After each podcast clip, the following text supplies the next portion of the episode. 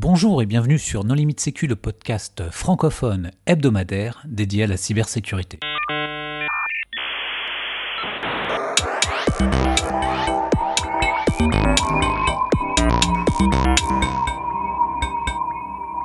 Alors aujourd'hui, un épisode sur la géopolitique avec euh, Jamila Boutmer. Bonjour Jamila.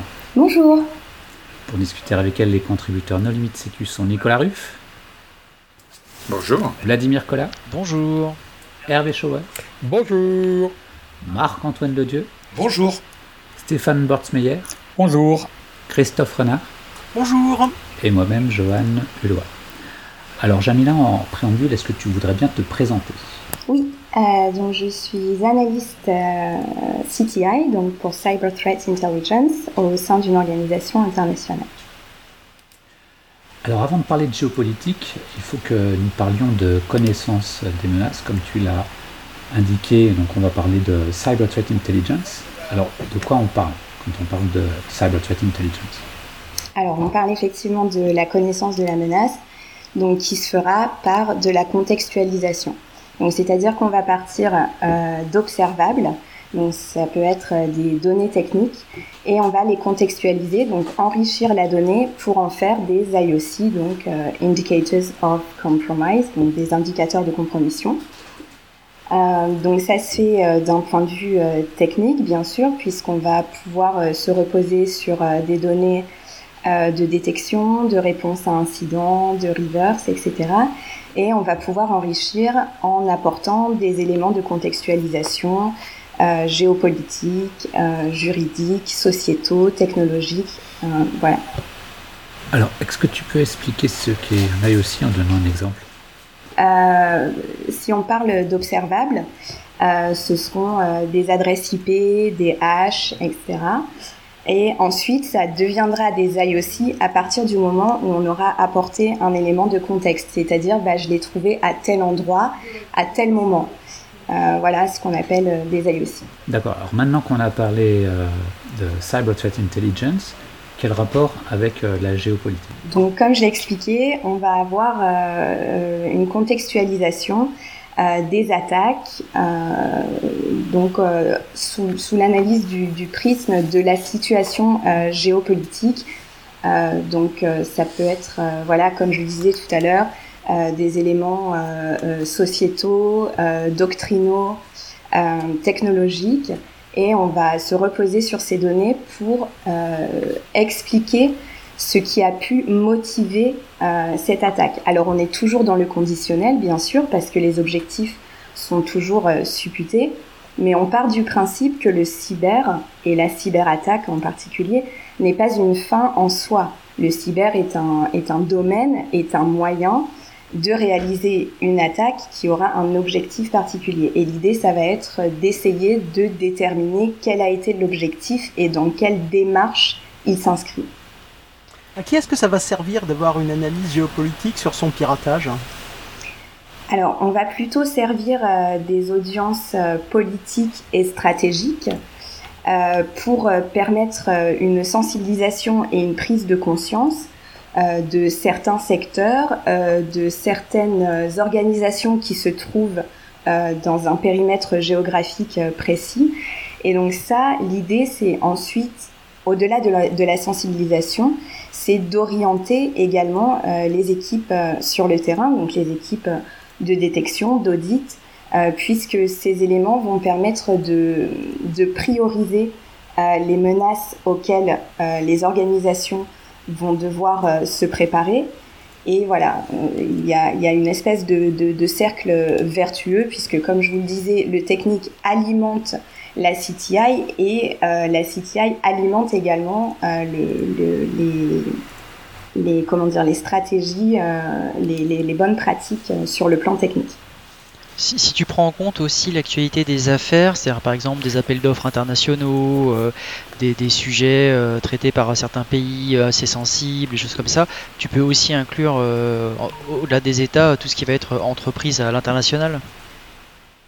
En termes En de personnes intéressées par ce genre de, oui, en termes de, de, de clients entre guillemets intéressés par ce genre d'informations. Tout à fait. Les, bénéficiaires sont, aussi des, acteurs économiques, absolument. Et, donc, quand vous réalisez une étude géopolitique, donc comme tu disais, c'est pour comprendre quelles sont les motivations, vous venez avec différentes hypothèses et avec différents niveaux de certitude. Oui.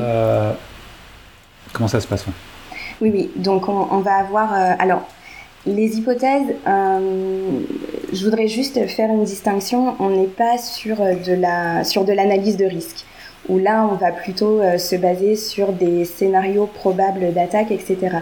Donc on partira pas d'hypothèses, on partira de d'attaques avérées en fait. On partira d'un historique de ce qui a déjà été observé en termes d'attaque euh, donc, euh, donc voilà, hypothèse, euh, bon, c'est pas forcément le, le, terme approprié pour, pour la CTI.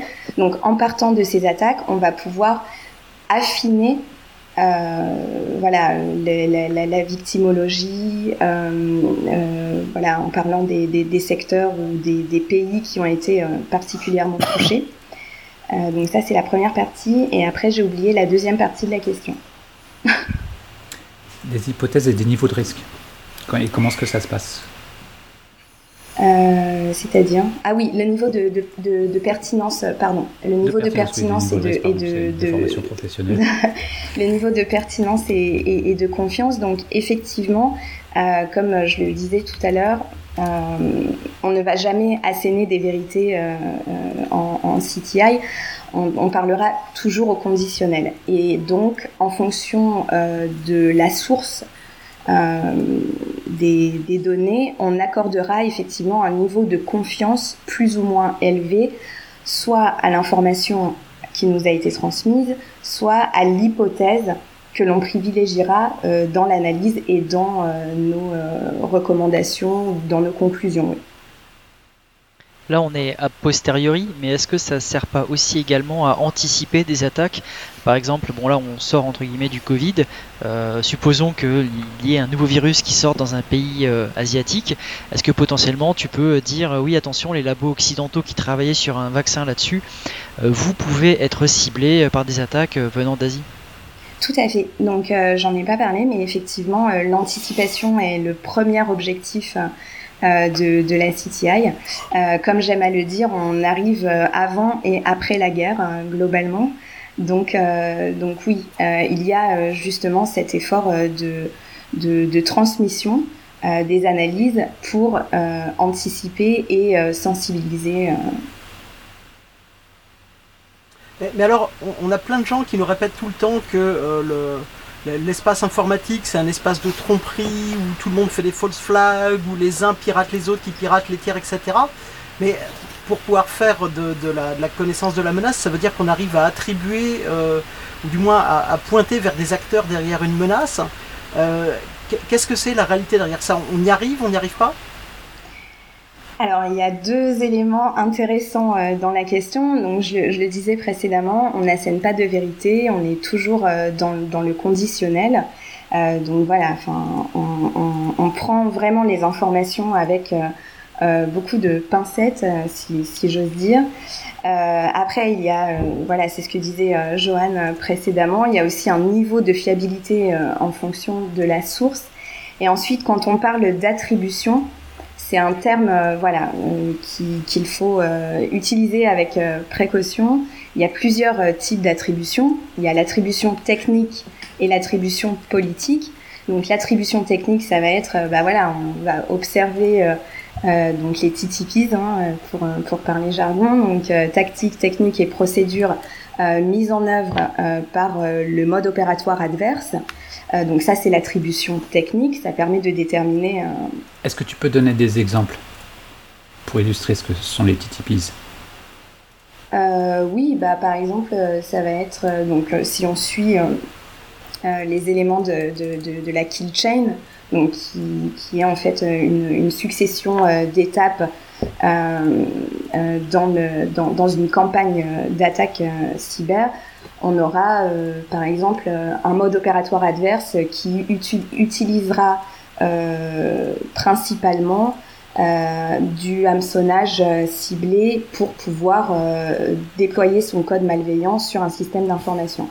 Ça, ça entre dans, les TTPs.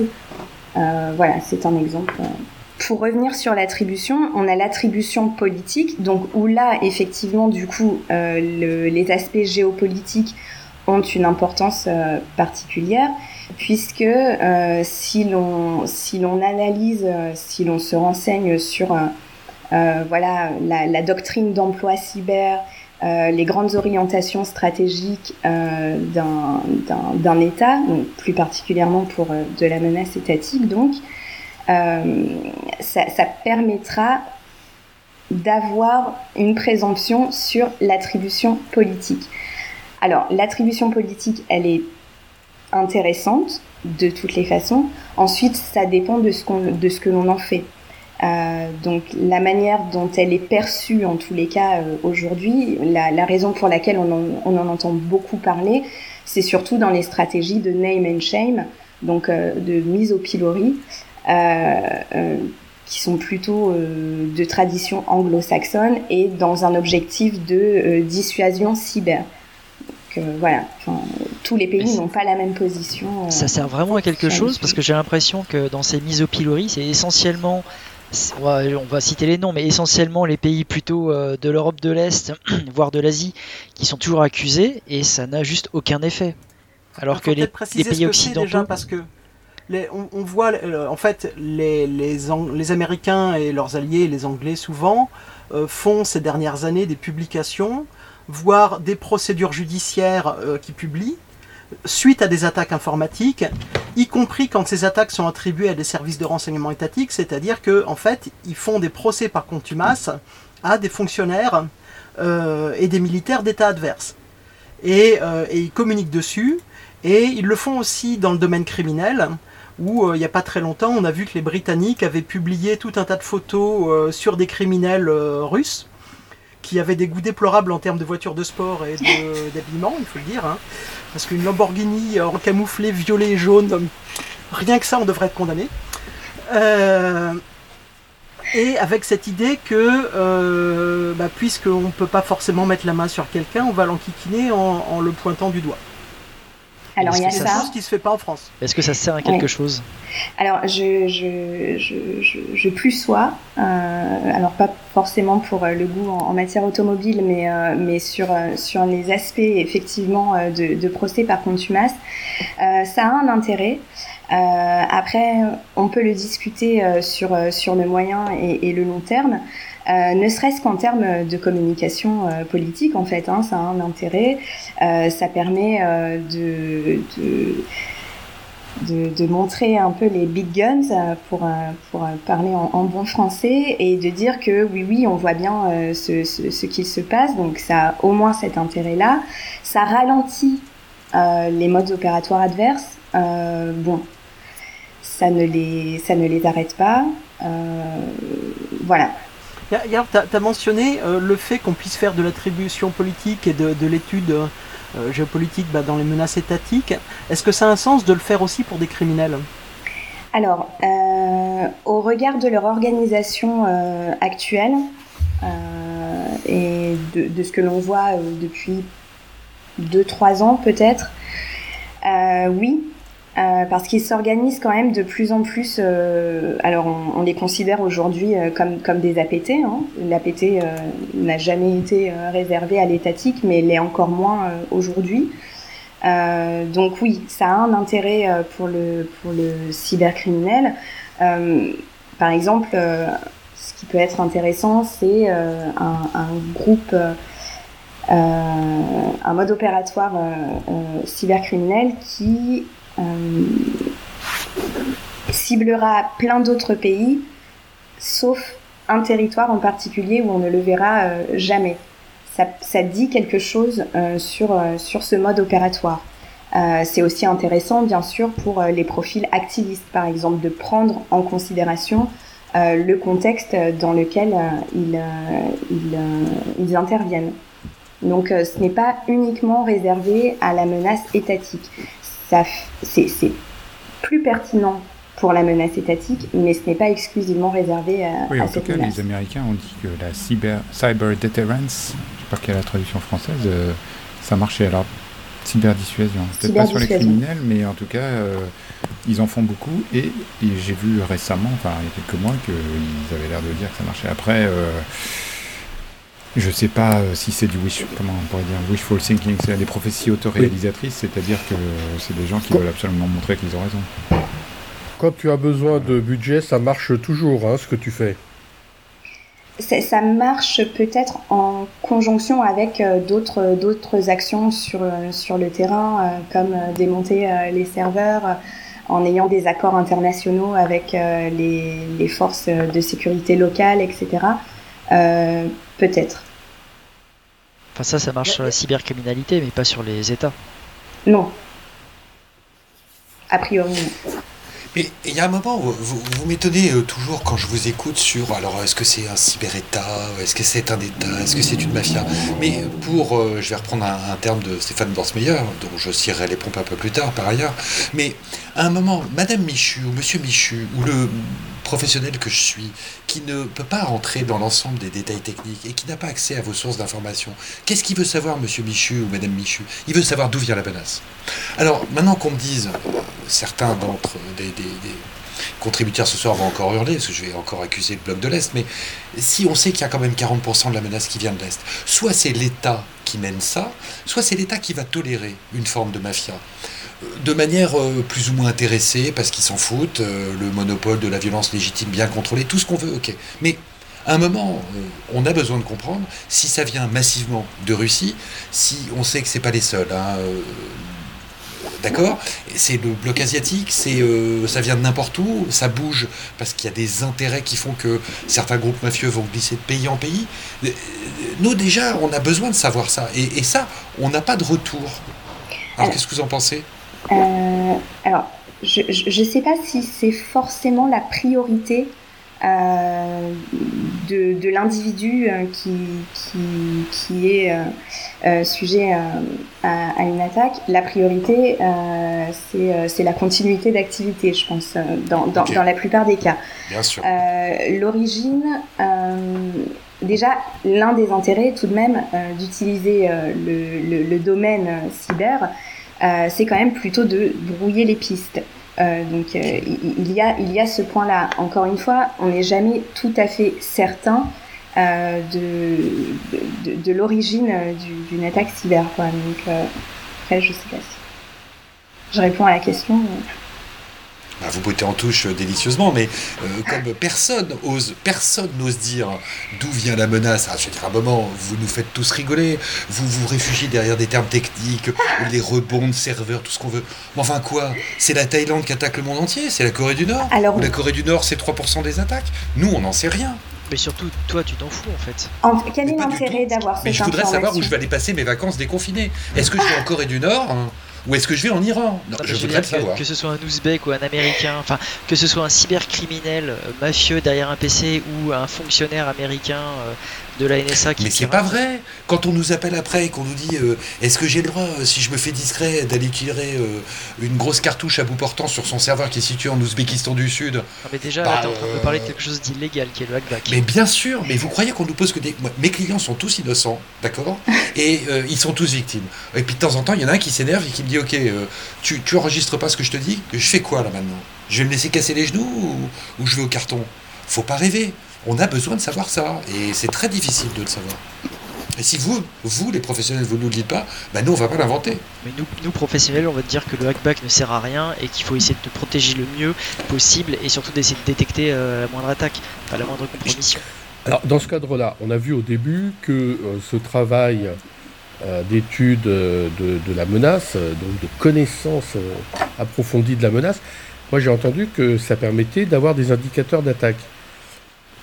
Mais dans, dans quel cas on, a réussi à avoir, comme ça, avant de subir les choses, des indicateurs d'attaque qui ont aidé les défenseurs? Parce que si, si, vraiment on gagne des IOC avec ça, ça légitime toute l'utilité de cette connaissance de la menace. Donc l'un des exemples qu'il est, est, intéressant de donner, ce sont les, les, Macron Leaks donc, qui ont eu lieu en, en 2017. Donc la, la publication, euh, enfin l'intrusion pardon euh, sur les sur les systèmes d'information de, l'équipe euh, de campagne du, candidat à l'élection présidentielle française Emmanuel Macron, et donc par la suite la publication de soi-disant mails issus de, ces systèmes d'information. Donc, ce qui est intéressant, c'est que la raison pour laquelle cette attaque n'a pas forcément eu l'impact espéré euh, en tous les cas euh, a priori euh, par le mode opératoire adverse à l'origine de, de celle-ci, c'est que la, la, la, population en question avait été sensibilisée au fait que bah voilà, les, les, les, les personnels de, de campagne dans le milieu politique pouvaient être une, une, cible intéressante pour ces, pour ces attaquants, pardon, avec un mode opératoire particulier et donc, euh, c'est ce qui a permis ensuite euh, la mise en place de toute cette stratégie de cyberblurring euh, dont on a beaucoup entendu parler par la suite. Et justement, pour, pour, les, pour les auditeurs non, mais qui, ça, qui, qui, ne sauraient pas de quoi il s'agit, est-ce que tu peux expliciter? Parce que justement, ouais, c'est très, très intéressant. Euh, le cyberblurring Ouais. Euh, donc là, en l'occurrence, la manière dont ça a été euh, euh, réalisé, ça a été finalement de l'intoxication. on a, on, était parti du principe que de toutes les façons, l'attaquant ou le mode opératoire aurait accès au système d'information et donc on l'a intoxiqué en mettant à sa disposition euh, des, euh, des documents euh, complètement farfelus avec des informations erronées, etc. Mais ça, ça c'est tu relayes quelque chose qui a été publié. Mais ça, c'est une fake news. Je veux dire, le fait que les politiques ont été informés, ça c'est tout à fait vrai. Le fait qu'ils ont été capables de comprendre et d'ingurgiter ces informations, eh bien, je n'ai pas trouvé le moins de parti politique qui était capable de comprendre ce qu'on lui expliquait et pourquoi il devait faire attention. La manière avec laquelle les courriers ont fuité, bah, c'est un peu comme toujours, hein, les pieds nickelés. Et au final, cette histoire qu'on avait prévue et qu'il euh, y avait des informations fausses pour troubler les pirates, ça, c'était véritablement de la communication politique qui s'est euh, avérée fausse. Et dans la réalité, l'étude de Libération le montre. Le fait qu'on ait accès au courrier électronique de l'équipe de campagne euh, d'un candidat à la présidentielle a permis d'obtenir des preuves et des enregistrements sur les financements, notamment tous les financements londoniens dont il bénéficiait et dont on n'avait pas de, de preuves. Donc euh, finalement, le travail des Russes a payé par une excellente enquête, euh, notamment de Libération.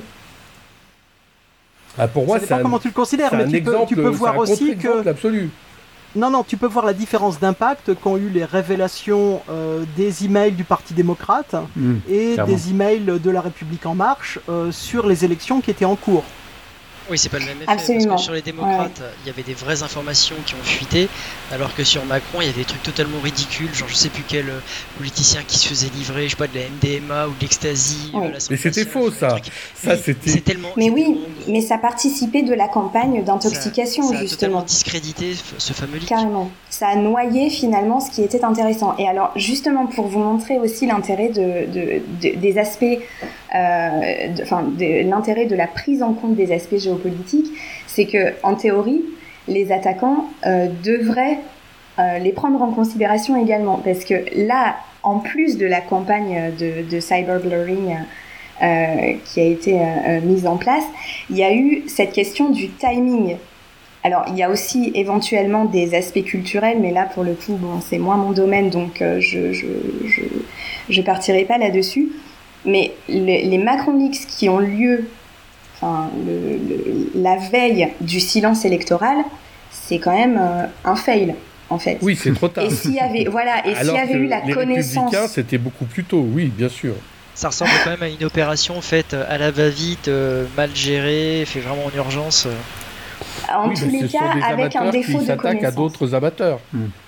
Est-ce Oh. que c'est un bon exemple mais d'obtention euh, d'indicateurs d'attaque? Non, il y a peut-être des équipes qui sont très très fortes quand tout est bien préparé, planifié, qui sont quasi les meilleures du monde, mais qui malheureusement sur une opération faite à l'arrache à la dernière minute, bah font ce qu'ils peuvent et voilà. Tu, tu, défends, tu défends les Russes. Alors, quand, quand, vous réalisez des, des, études donc, euh, euh, liées à la géopolitique, on l'a dit tout à l'heure, vous venez avec des hypothèses, des probabilités, et tu as parlé de conclusions. Alors en général, qu'est-ce qu'on retrouve dans ces conclusions? Alors, bah, ça dépend vraiment euh, du, du, secteur, hein, par exemple, euh, auquel on, va s'adresser. Ça dépend de l'organisation à, laquelle on, va s'adresser. Euh, en l'occurrence, les, rapports sont censés quand même répondre à diverses questions. Euh, parmi lesquels donc euh, quel est le, mode opératoire euh, adverse associé à la menace, sa victimologie, j'en parlais tout à l'heure, le modus operandi mis en œuvre. Et les, objectifs supputés. Et surtout comment s'en prévenir, comment s'en prémunir pardon à l'avenir. donc après il y a aussi cette estimation, on va dire, de euh, l'immédiateté euh, de, la menace. Il y a aussi cette question du timing parce que, encore une fois, l'objectif, l'ambition de, la CTI, c'est de fournir des, informations actionnables au bon destinataire, bien sûr, mais surtout au bon moment. Donc il y a aussi ce côté de, mise à jour assez régulier pour pouvoir apporter euh, une information euh, pertinente et encore une fois euh, actionnable.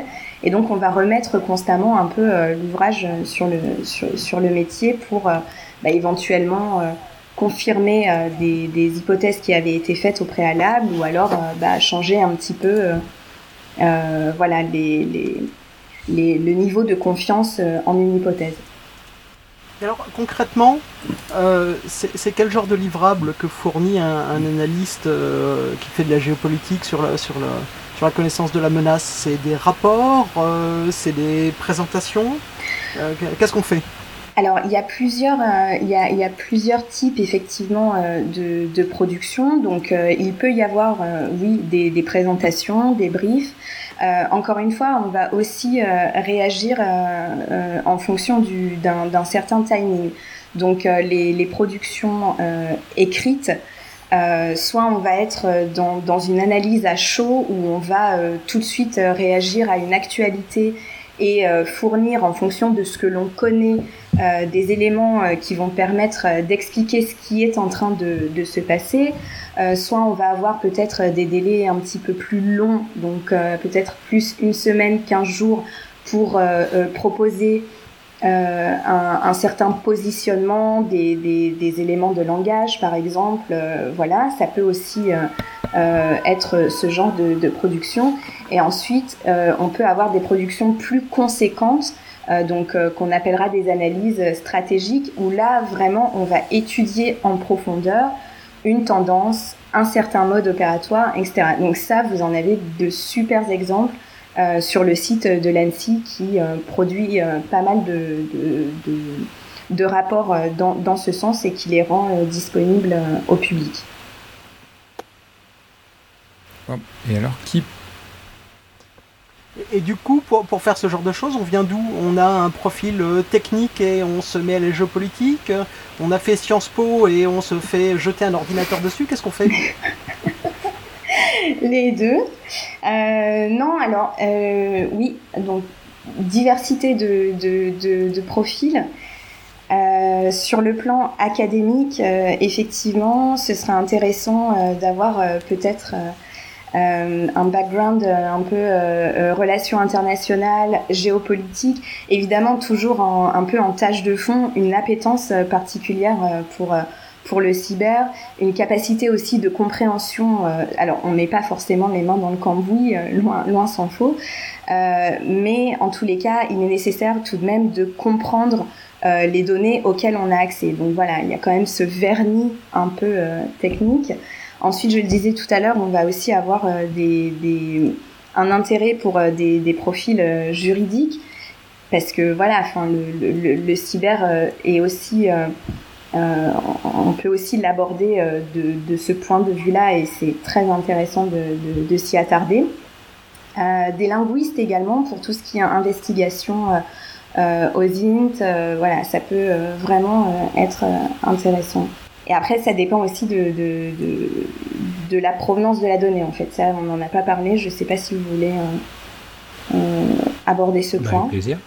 Alors, ce que tu es en train de nous dire, c'est ta donnée, c'est un truc d'espion C'est quelque chose. En fait, parce que tel que tu le décris, c'est je travaille pour des. Enfin, ces gens-là travaillent pour des gouvernements, ils émettent des émissions. moi, je me mets à la place de notre auditeur, c'est un truc d'espion. Non. Qu'est-ce qui fait la différence entre quelqu'un qui fait euh, de, la, fret intel euh, avec de la géopolitique et, quelqu'un qui travaille avec un analyste pour un service de rance alors, la, différence qu'il y a avec euh, le monde du renseignement, donc c'est justement cet accès à la donnée. Est-ce que c'est de la donnée de première main ou, pas? Donc, ce, qui, changera, c'est vraiment le, niveau de confiance que l'on pourra attribuer à la source donc euh, voilà, il y, a, vraiment une distinction entre, une distinction, pardon, entre la, donnée de, première main et finalement ce qui est déjà un peu de l'information, euh, notamment si c'est de la donnée euh, récupérée donc auprès du private, donc tout ce qui est éditeur, newsletter, etc. on aura aussi, bah, donc j'en parlais, les investigations en source ouverte, mais là c'est pareil. Euh, on a déjà euh, une donnée qui est euh, traitée sous un certain angle, donc on est déjà dans, de, l'information. Ensuite, en fonction de l'organisation dans laquelle on se trouve, on aura éventuellement accès, donc là c'est plutôt sur les aspects RANS, à tout ce qui est renseignement d'origine électromagnétique. voilà. Et alors, chose importante, pardon, je tiens à le dire, l'UMINT. Euh, parce qu'en fait, euh, en général, lorsque l'on arrive dans une organisation, il y a déjà une base de connaissances. Et donc, je pense qu'il est aussi important de se reposer sur euh, bah, ce qui existe déjà, sur les personnes qui, qui, ont la connaissance, qui ont l'expertise, et vraiment avoir cette capacité de, travailler en équipe et de tirer profit de la connaissance de ses collaborateurs. Normalement, ça devrait faire bondir, ça aurait dû faire bondir euh, Hervé euh, ses, renseignements d'origine humaine. C'est ça. Ah, pardon. Oh là là. Non, non, non, mais normalement, c'est Hervé qui s'énerve pour ça. donc, euh, Ça y est, je suis blacklistée. Pardon. Non, non, oui, tout à fait, tout à fait. C'est pas tout à fait ça, quand même. Parce Hervé, que réveille, pardon. C'est quand tu vas chercher le renseignement chez l'adversaire, alors que ce que j'ai compris là, c'est de bénéficier de l'expérience de ces, de pas forcément. collaborateurs et des gens avec qui on travaille. Ce qui n'est pas tout à fait alors, dans le, dans le, domaine du renseignement, effectivement, euh, la, première exception euh, correspond. Après, je pense que dans le domaine euh, civil ou non renseignement, du coup, il me semble qu'on pourrait tout à fait considérer, par exemple, le fait d'avoir des liens privilégiés avec un individu qui travaille chez un éditeur, auquel, pour lequel on n'a pas forcément d'abonnement. Et eh bien, pour autant, on va pouvoir actionner cette source. Alors du coup, bon, c'est voilà, c'est pas forcément le, bon mot, mais euh, mais euh, ce, canal d'information euh, pour pouvoir accéder à, à, une, à, une, donnée. L'humide, c'est l'after du stick. Par exemple, oui. Non, non, mais vraiment, enfin. Ce, qui se passe au stick reste au stick. C'est tout ce que les gens peuvent pas écrire dans leur rapport et qui vont dire en face à face. Exactement. Donc on a expliqué quand même globalement quel était euh, l'intérêt de cette approche. Euh, on a parlé aussi des, des, profils. Est-ce qu'il y a d'autres points qui te semblent importants euh, d'abord? On peut peut-être parler de, de, de, la popularité et de la maturité de, de, la CTI. parce que c'est plutôt récent, ça. C'est un terme qu'on entend que depuis peu de temps finalement. On a fait quelques émissions sur le sujet. Mais il y a quelques années, c'est vrai que c'était pas du tout, du tout connu.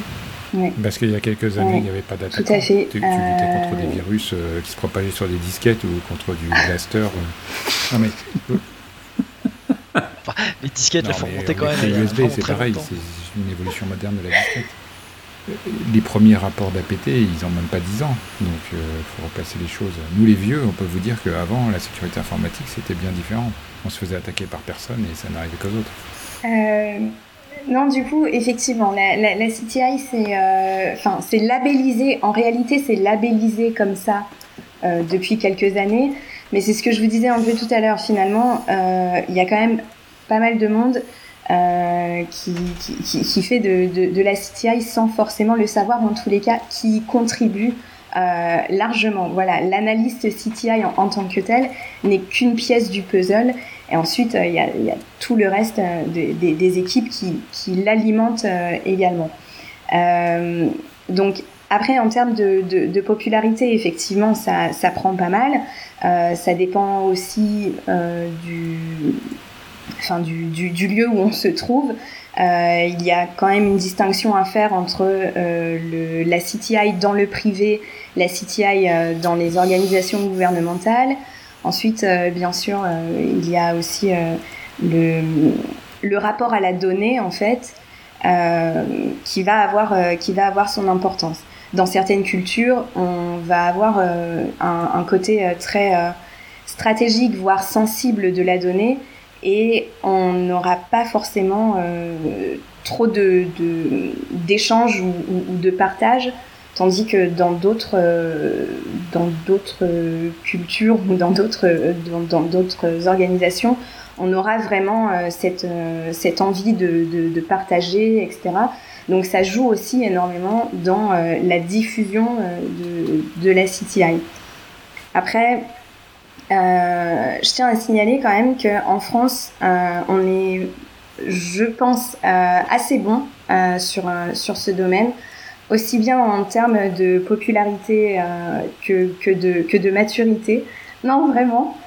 voilà, il y a beaucoup d'actions de sensibilisation qui sont faites, notamment en interministériel, auprès des opérateurs d'importance vitale, auprès des opérateurs des services essentiels en territoire. Il euh, faut, aussi, euh, faut aussi savoir qu'il y a un, maillage du territoire euh, assez important.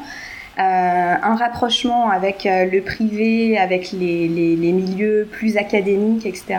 Donc il y a un vrai effort qui, qui, est fait là-dessus. Donc on, a tendance à plutôt mettre en avant euh, des pays comme euh, les États-Unis, le Royaume-Uni, enfin voilà, globalement euh, les, Five Eyes sur, sur ce domaine.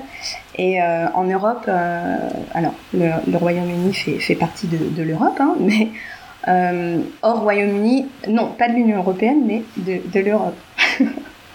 Ça, si, toujours. Et, et, et donc, on, on, on, a notamment la France et l'Allemagne qui sont particulièrement euh, mature euh, sur, euh, sur le sujet de, de, la CTI. Très bien, on n'a certainement pas fait le tour, mais est-ce que tu voudrais apporter le mot de la fin? Non. Alors peut-être que je vais laisser Stéphane Bortmeyer faire la conclusion. Stéphane, qu'est-ce que ça t'a évoqué tout ça? Ben, ce que, ce, ce, que je me demandais quand même, c'est que on, sait bien que l'information qui est donnée aux, au grand public et même aux professionnels, elle est souvent euh, arrangée pour servir tel ou tel intérêt. Euh, comment, ce que je me suis demandé, c'est comment ça se passe en interne. Est-ce qu'en interne, quand on fait des rapports de CTI ou d'autres sujets de ce genre-là, euh, dans quelle mesure est-ce qu'on n'a pas une certaine pression pour donner les résultats qu'ils attendent au-dessus? dans quel, oui, bien sûr, Certainement pas, j'en suis sûr. Je suis sûr que ça n'arrive jamais, mais quand même, je me coucherai ce soir en me demandant euh, les gens qui sont dans des cercles un peu plus fermés où on a de l'information un peu plus fermée, pas celle qui est donnée au grand public. Est-ce qu'ils savent toute la vérité et ils décident après de dire ce qui les arrange, ou est-ce que même en interne, il n'y a pas aussi des problèmes d'information, d'histoire arrangée euh, Ça me turlupine ce genre de questions. Je, peux répondre ou pas Oui, oui, oui. Ah bah oui, c'est bien sûr. ok, donc euh, euh, peut-être l'un des points euh, qui me semble particulièrement important, ça fait un peu comtesse de Ségur, etc., mais c'est vraiment l'humilité ou la modestie par rapport à l'approche que l'on peut avoir en fait. Encore une fois, on n'est jamais dans la certitude. voilà, il y a, y a, plusieurs euh, plusieurs éléments auxquels on n'a on pas accès. Euh, le, le, job de l'analyste euh, CTI, c'est vraiment d'essayer d'être le moins biaisé possible et les conclusions ne sont jamais écrites euh, à, à l'avance. Donc il y a vraiment cette, cette démarche de, de modestie qui est, je pense, assez importante et plutôt voilà, pertinente. Très bien, eh bien Jamila, merci beaucoup d'avoir accepté notre invitation. Merci. Vladimir, c'est l'heure de la minute fail euh, Là, j'en ai pas. Ah, c'était la seconde fail alors. c'est ça. Euh, attends, je regarde, mais je crois que j'en ai pas. pas. Le fail de la minute fail. Mais c'est un très bon fail, ça. C'est chaud hein, d'en trouver toutes les semaines, là. Euh... Bon, eh bien, chers auditeurs. Ah, j'en ai, ah. ai, une pour vous, si Allez, vous Marc-Antoine. Mais, euh, hors, épisode. Ah, enfin, bon, après, vous, vous gérez machin. je vois arriver ce matin sur mon bureau avec parquet urgent qui clignote un magnifique contrat de service SaaS Cloud, vous l'appelez comme vous voulez. Enfin, c'est bien à un moment un éditeur qui va fourguer sa solution. Donc, je vais directement taper dans les clauses sécurité des systèmes d'information. Et là, je vois écrire en gros, en majuscule, le prestataire, donc c'est mon client, enfin, avant qu'il meure, s'il si, me contrat, bien sûr. Le prestataire s'engage à signaler par notification en lettre recommandée chaque tentative d'intrusion dans son système d'information. Alors je vois ça, j'appelle mon client tout de suite, je fais euh, Vous avez envie de recruter en ce moment? Il me fait Mais euh, pourquoi vous me dites ça Je dis Non, parce que si vous commencez à notifier des tentatives d'intrusion, de, il va falloir embaucher quelqu'un pour les faire du recommandé tous les jours. Ça l'a pas fait rire, mon explication. Voilà, je, nous ne donnerons pas de nom. L'industrie du luxe se reconnaîtra quand même. Comme quoi, même dans le juridique, il y a des beaux fails. Bon, eh bien, chers auditeurs, nous espérons que cet épisode vous aura intéressé et nous vous donnons rendez-vous la semaine prochaine pour un nouveau podcast. Au revoir. Au revoir. Au revoir. Au revoir. Au revoir.